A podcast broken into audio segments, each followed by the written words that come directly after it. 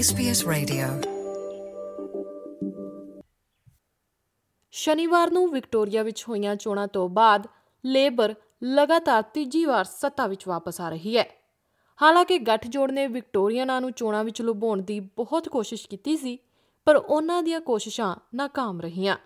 ਚੋਣਾਂ ਦੇ ਨਤੀਜਿਆਂ ਨੂੰ ਲੈ ਕੇ ਵਿਕਟੋਰੀਆ ਰਾਜਨੀਤੀ ਵਿੱਚ ਕੀ ਮਾਹੌਲ ਹੈ, ਇਸ ਬਾਬਤ ਪੇਸ਼ ਹੈ ਜਸਦੀਪ ਕੌਰ ਗਿੱਲ ਦੀ ਜ਼ੁਬਾਨੀ, ਇਹ ਖਾਸ report.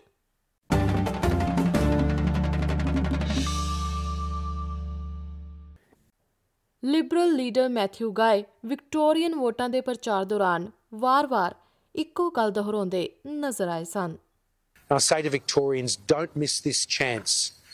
Don't wake up on Sunday with a Daniel Andrews hangover.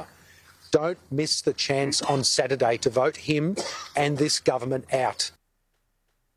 ਪਰ ਗੱਠਜੋੜ ਦੇ ਹੱਥ ਸਿਰਫ ਨਿਰਾਸ਼ਾ ਹੀ ਲੱਗੀ ਹਾਲਾਂਕਿ ਰਸਮੀ ਤੌਰ ਉਤੇ ਅਜੇ ਨਤੀਜੇ ਦੀ ਘੋਸ਼ਣਾ ਹੋਣੀ ਬਾਕੀ ਹੈ ਪਰ ਗਿਣੀਆਂ ਗਈਆਂ ਵੋਟਾਂ ਦਰਸਾਉਂਦੀਆਂ ਨੇ ਕਿ ਗੱਠਜੋੜ ਕੋਲ ਜਿੱਤਣ ਦਾ ਕੋਈ ਵੀ ਰਸਤਾ ਨਹੀਂ ਹੈ।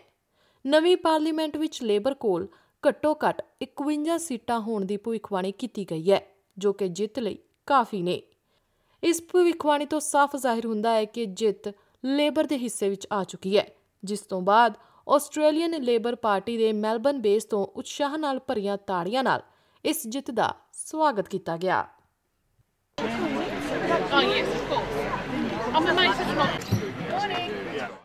ਡੈਨ ਐਂਡਰੂਜ਼ ਵਿਕਟੋਰੀਆ ਦੇ ਅਜਿਹੇ ਪੰਜਵੇਂ ਪ੍ਰੀਮੀਅਰ ਬਣ ਗਏ ਨੇ ਜੋ 3000 ਦਿਨ ਦਫ਼ਤਰ ਵਿੱਚ ਸੇਵਾ ਨਿਭਾਉਣਗੇ।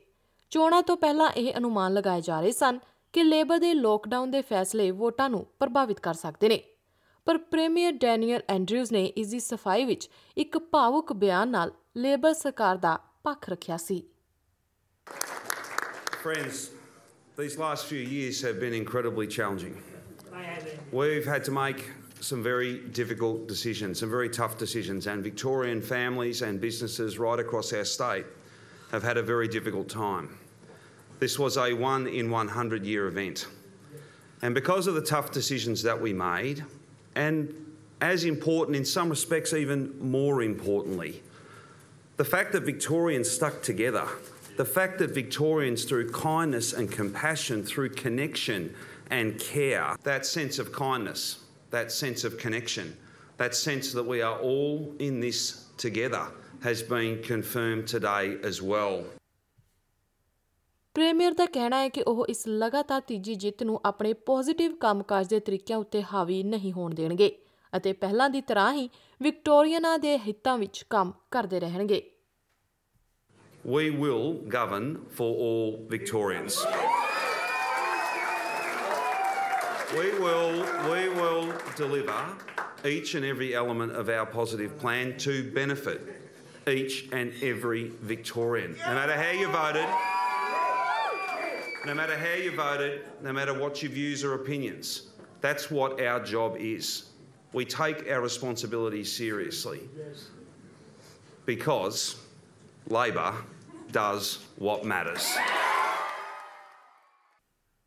Liberal ਨੇਤਾ ਮੈਥਿਊ ਗਾਏ ਨੇ ਆਪਣੀ ਹਾਰ ਸਵੀਕਾਰ ਕਰ ਲਈ ਹੈ ਉਹਨਾਂ ਦਾ ਕਹਿਣਾ ਹੈ ਕਿ ਇਹ ਸਮਾਂ ਜੋ ਹੋ ਚੁੱਕਾ ਹੈ ਉਸ ਬਾਰੇ ਸੋਚਣ ਦਾ ਨਹੀਂ ਹੈ ਬਲਕਿ ਅੱਗੇ ਬਾਰੇ ਸੋਚਣ ਦਾ ਹੈ On behalf of all Victorians, uh, I think it's important now that post this election that we come together as Victorians knowing that the best of our state should be ahead of us, not behind us.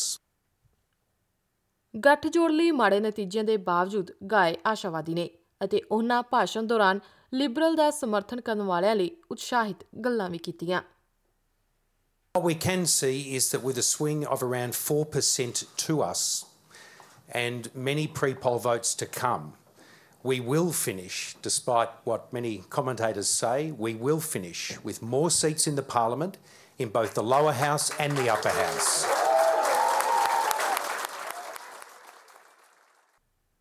ਉਧਰ ਆਜ਼ਾਦ ਉਮੀਦਵਾਰ ਵੀ ਆਪੋ ਆਪਣੇ ਨਤੀਜਿਆਂ ਦਾ ਜਸ਼ਨ ਮਨਾ ਰਹੇ ਨੇ। ਮੈਲੀਸਾ love ਨੇ ਲੇਬਰ ਤੋਂ ਹਾਥਰਨ ਦੀ ਸੀਟ ਜਿੱਤੀ ਹੈ ਅਤੇ ਕੇਟ ਲਾਡਨਰ ਨੇ ਲਿਬਰਲ ਕ੍ਰਿਸ ਕਰੂਥਰ ਤੋਂ ਮਾਰਨਿੰਗਟਨ ਦੀ ਸੀਟ ਜਿੱਤੀ ਹੈ। ਗ੍ਰੀਨਜ਼ ਨੇ ਵੀ ਚੋਣਾਂ ਵਿੱਚ ਤੇਜ਼ੀ ਫੜੀ ਹੋਈ ਹੈ। ਪਾਰਟੀ ਨੇ ਆਪਣੀਆਂ ਮੂਲ ਤਿੰਨ ਸੀਟਾਂ ਨੂੰ ਬਰਕਰਾਰ ਰੱਖਿਆ ਹੈ ਅਤੇ ਹੇਠਲੇ ਸਦਨ ਵਿੱਚ ਆਪਣੀ ਗਿਣਤੀ ਵਧਾਉਣ ਲਈ ਲੇਬਰ ਤੋਂ ਮੈਲਬਨ ਵਿੱਚ ਨਾਰਥਕੋਟ ਅਤੇ ਰਿਚਮੰਡ ਨੂੰ ਹਾਸਲ ਕਰਨ ਦੀ ਤਿਆਰੀ ਹੈ। ਨੇਤਾ ਸਮਾਂਥਾ ਰਤਨਾਮ ਨੇ ਸ਼ਨੀਵਾਰ ਦੇ ਨਤੀਜਿਆਂ ਨੂੰ ਵਿਕਟੋਰੀਆ ਵਿੱਚ ਦੋ ਪਾਰਟੀ ਪ੍ਰਣਾਲੀ ਦੇ ਅੰਤ ਦੀ ਸ਼ੁਰੂਆਤ ਕਰਾਰ ਦਿੱਤਾ ਹੈ ਮੁਹਿੰਮ ਦੇ ਸ਼ੁਰੂ ਵਿੱਚ ਉਸਨੇ ਕਿਹਾ ਕਿ ਵੋਟਰ ਆਪਣੇ ਭਰਮ ਕਾਰਨ ਗ੍ਰੀਨਜ਼ ਵੱਲ ਮੁੜ ਰਹੇ ਨੇ We've been talking to thousands of voters over this campaign who want politics done differently, who are sick and tired of the major parties taking them for granted, and want, want more Greens elected to make this happen. ਸਾਬਕਾ deputy premier James Merlino, ਜੋ ਕਿ ਰਾਜਨੀਤੀ ਤੋਂ ਸੰਨਿਆਸ ਲੈ ਗਏ ਨੇ, ਉਹਨਾਂ ਨੇ ਚੋਣਾਂ ਦੀ ਰਾਤ ABC ਨਾਲ ਗੱਲਬਾਤ ਕਰਦਿਆਂ ਕਿਹਾ ਕਿ ਇਹ ਨਤੀਜਾ ਵੋਟਰਾਂ ਦੁਆਰਾ ਕੈਥਰੀਨ ਕਮਿੰਗਸ ਵਰਗੇ ਉਮੀਦਵਾਰਾਂ ਦੀ ਕੱਟੜਪੰਥੀ ਰਾਜਨੀਤੀ ਨੂੰ ਰੱਦ ਕਰਨ ਬਾਰੇ ਹੈ, ਜਿਸ ਨੇ ਕਿ ਡੈਨ ਐਂਡਰਿਊਜ਼ ਬਾਰੇ ਵੀ ਬਹੁਤ ਕੁਝ ਕਿਹਾ ਸੀ। This has been a particularly difficult campaign. You know, it's been quite toxic as well. These are some really tough questions that need to be put to the Liberal Party. You know, they chose in this campaign to get into bed with extremists. And we've seen the result in metropolitan Melbourne, um, what people think about that. ਇਹ ਜਾਣਕਾਰੀ SBS news ਤੋਂ ਡੈਬੋਰਾ ਗਰੋਰਕੇ ਦੀ ਸਹਾਇਤਾ ਨਾਲ ਪੰਜਾਬੀ ਵਿੱਚ ਜਸਦੀਪ ਕੌਰ ਗਿੱਲ ਵੱਲੋਂ ਪੇਸ਼ ਕੀਤੀ ਗਈ ਹੈ You're with SBS Radio.